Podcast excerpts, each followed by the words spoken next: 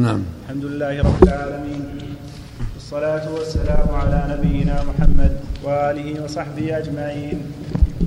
قال الإمام أحمد بن حنبل رحمه الله تعالى ورضي عنه وجمعنا به في الفردوس الأعلى إنه جواد كريم. نعم.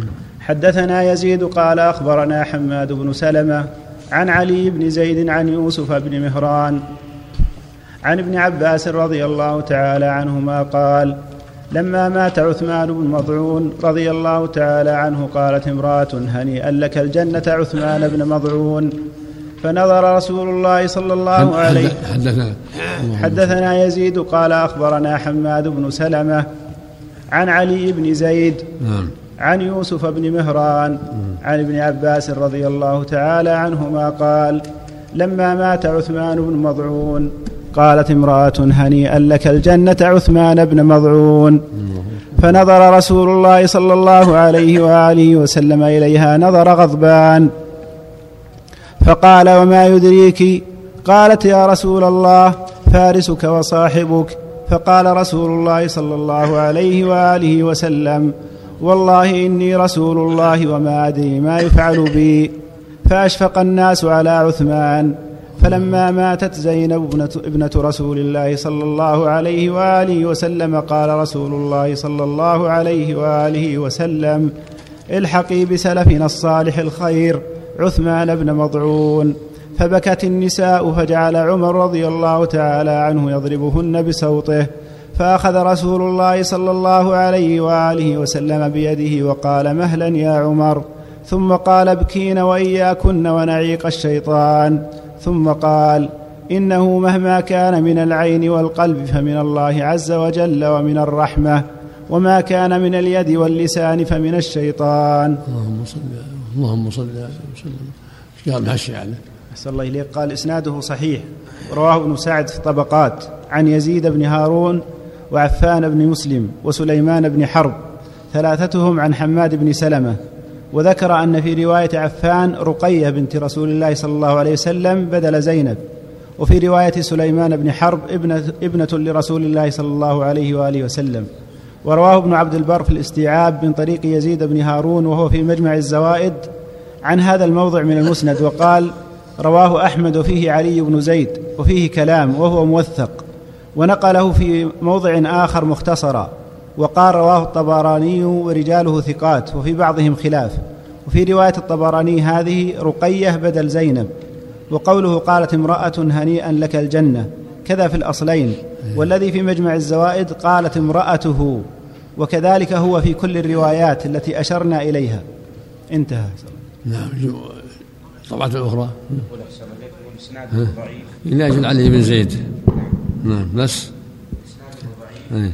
علي بن زيد وهو بن كعب ضعيف ويوسف بن عمران قال الميموني عن احمد لا يعرف ولا اعرف احدا روى عنه الا ابن جدعان وقال ابو داود ليس يروي عن يوسف بن عمران الا علي بن زيد وقال أبو زرعه ثقة وقال أبو حاتم يكتب حديثه ويذكر به وقال في التقرير وليس هو يوسف بن ماهر ذاك ثقة وهذا لم يروي عنه إلا ابن جدعان وهو لين الحديث.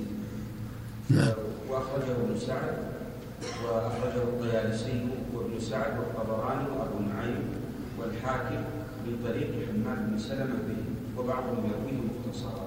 وأخ- وأخرجه وأخرجه. وأخرجه في الأخير وأخرجه الطيالسي وابن سعد والطبراني وأبو نعيم والحاكم من طرق عن حماد بن سلمة به. وبعضهم يرويه مختصرا وسيأتي. نعم. أحسن الله إليك. نعم.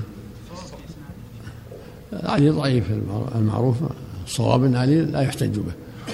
لكن الدعاء يكون يشهد للمعين لا إلا بالنص لكن الدعاء له. غفر الله له رحمه الله. نرجو له الخير. ما يشهد أنه من أهل الجنة. نعم.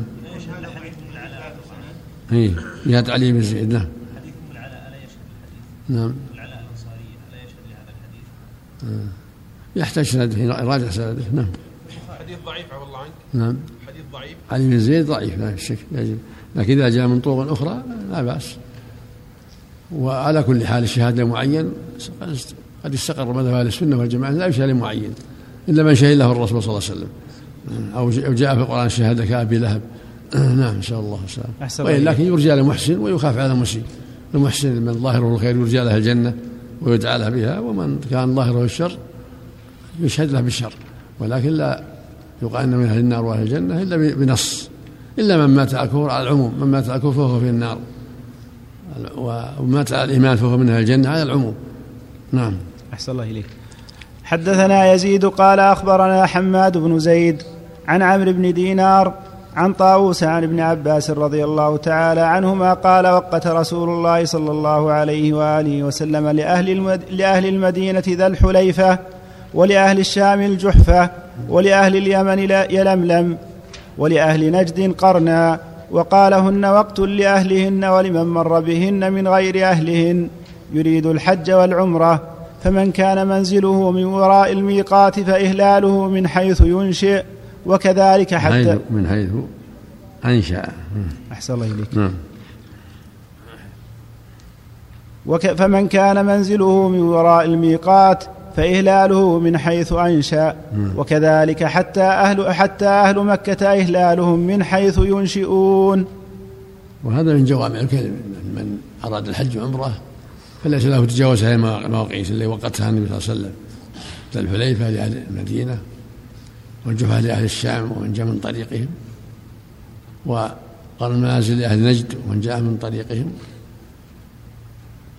و لأهل اليمن يلملم ومن جاء من طريقهم.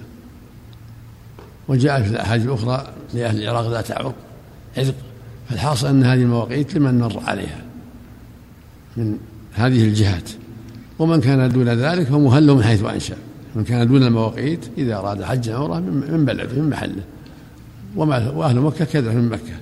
إلا العمرة فإنه يخرجون إلى الحل كما أمر النبي عائشة أن تخرج. نعم. ويدل الحديث ويدل الحديث على أن من جاء مكة لغير ذلك فلا حرج عليه أن لا يحرم. لو جاء للتجارة أو لزيارة أحد ولم يقصد الحج ولا عمرة لا يلزمه الإحرام. نعم. بارك الله فيك يا شيخ من جاء عن طريق الجو قد يعلن. إذا إذا جاء من طريق المدينة إذا وازنت الحليفة وهكذا. مثل مثل الأرض مثل البحر. قد ما يكون متأكد من المعلن هل هو على كل يتقدم يتقدم يحتاط يتقدم ويحرم. نعم.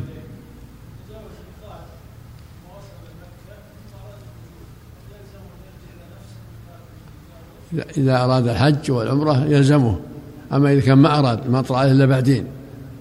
وخرج من المدينة ما أراد الحج والعمرة لكن لما جاء في جدة نوى يحرم من جدة. أما إذا كان خرج من المدينة ناوي الحج والعمرة يلزمه الرجوع إليها يعود. لو أحرم قبل أن يعلن في الطائرة بارك الله نعم لا, لا بأس يجزي الحمد لله.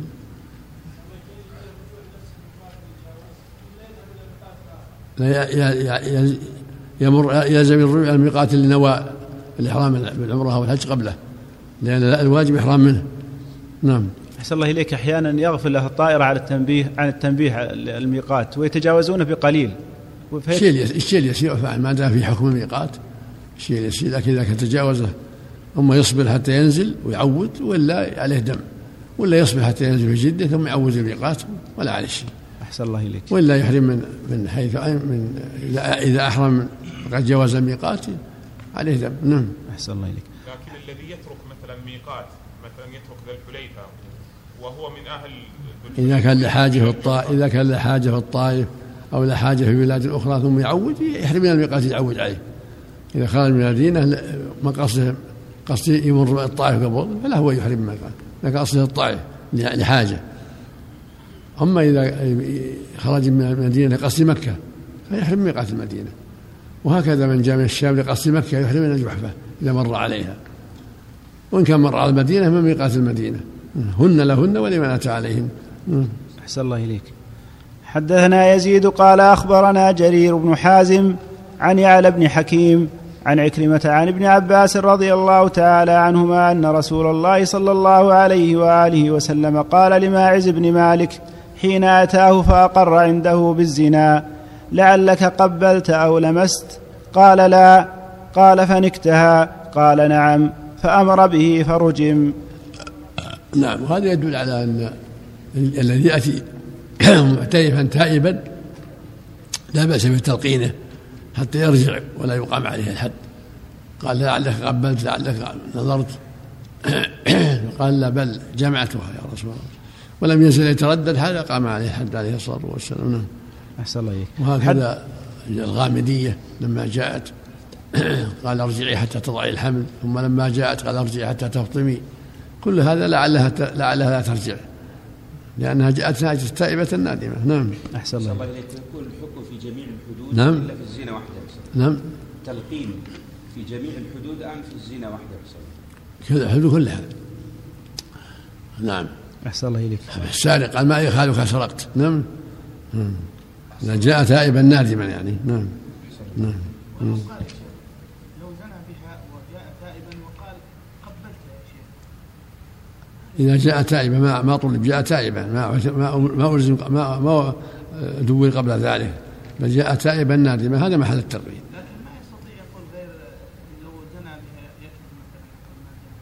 المقصود إذا جاء تائبا نادما فلا فلا يتعرض له. وإذا عرض له أنه يرجع لا بأس. ما يقام عليه الحد إذا رجع ولا جاء يوم الحاكم ما يقام عليه الحد إذا جاء تائبا. أحسن الله إليك. أما إذا جاء تائب قال أقيموا علي الحد يقام عليه الحد مثل ما أقامها النبي على ماعز وعلى الغامدية. لما جاءت تائبة نادمة تطوي إقامة الحد يقام عليها الحد أحسن الله عليك حتى لو كان مشهورا بالزنا والسرقة المقصود إذا جاء تائبا ما دري ما عرف عنه ولا دري عنه ولا عرف عنه إلا من, من, نفسه. هو اللي جاء تائبا نادما أما إذا عرف بالشر ظلم و- وأقر يقام عليه الحد أحسن الله إليك إذا جاء تائبا ورجع إلى المعصية. نعم. إذا جاء تائبا ورجع إلى المعصية. جاء تائبا؟ وبعد رجع فعل المعصية. إذا قا- ثبت عليه الشهود يقام عليه الحد أما إذا جاء تائبا لا مثل الأول. نعم. أحسن الله إليك. حدثنا يزيد قال حدثنا صالح بن رستم أبو عامر عن عبد الله بن أبي مليكة عن ابن عباس رضي الله تعالى عنهما قال أقيمت صلاة الصبح فقام رجل يصلي الركعتين. فجذب رسول الله صلى الله عليه وآله وسلم بثوبه فقال أتصلي الصبح أربعا؟ وهذا يبين إذا أقيم الصلاة ما ما لحد صلاة إذا أقيمت الصلاة الواجب الدخول في الفريضة. وليس له أن يقوم يصلي. لا راتبة ولا تحية المسجد وغيرها. ومن هذا ومن هذا الحديث الآخر يقول صلى الله عليه وسلم إذا أقيمت الصلاة فلا صلاة إلا المكتوبة حتى ولو كان فيها يقطعها. نعم. إذا أقيمت الصلاة وهو في الركعة قبل أن يركع للثانية. نعم يقطعها نعم. أحسن الله إليك.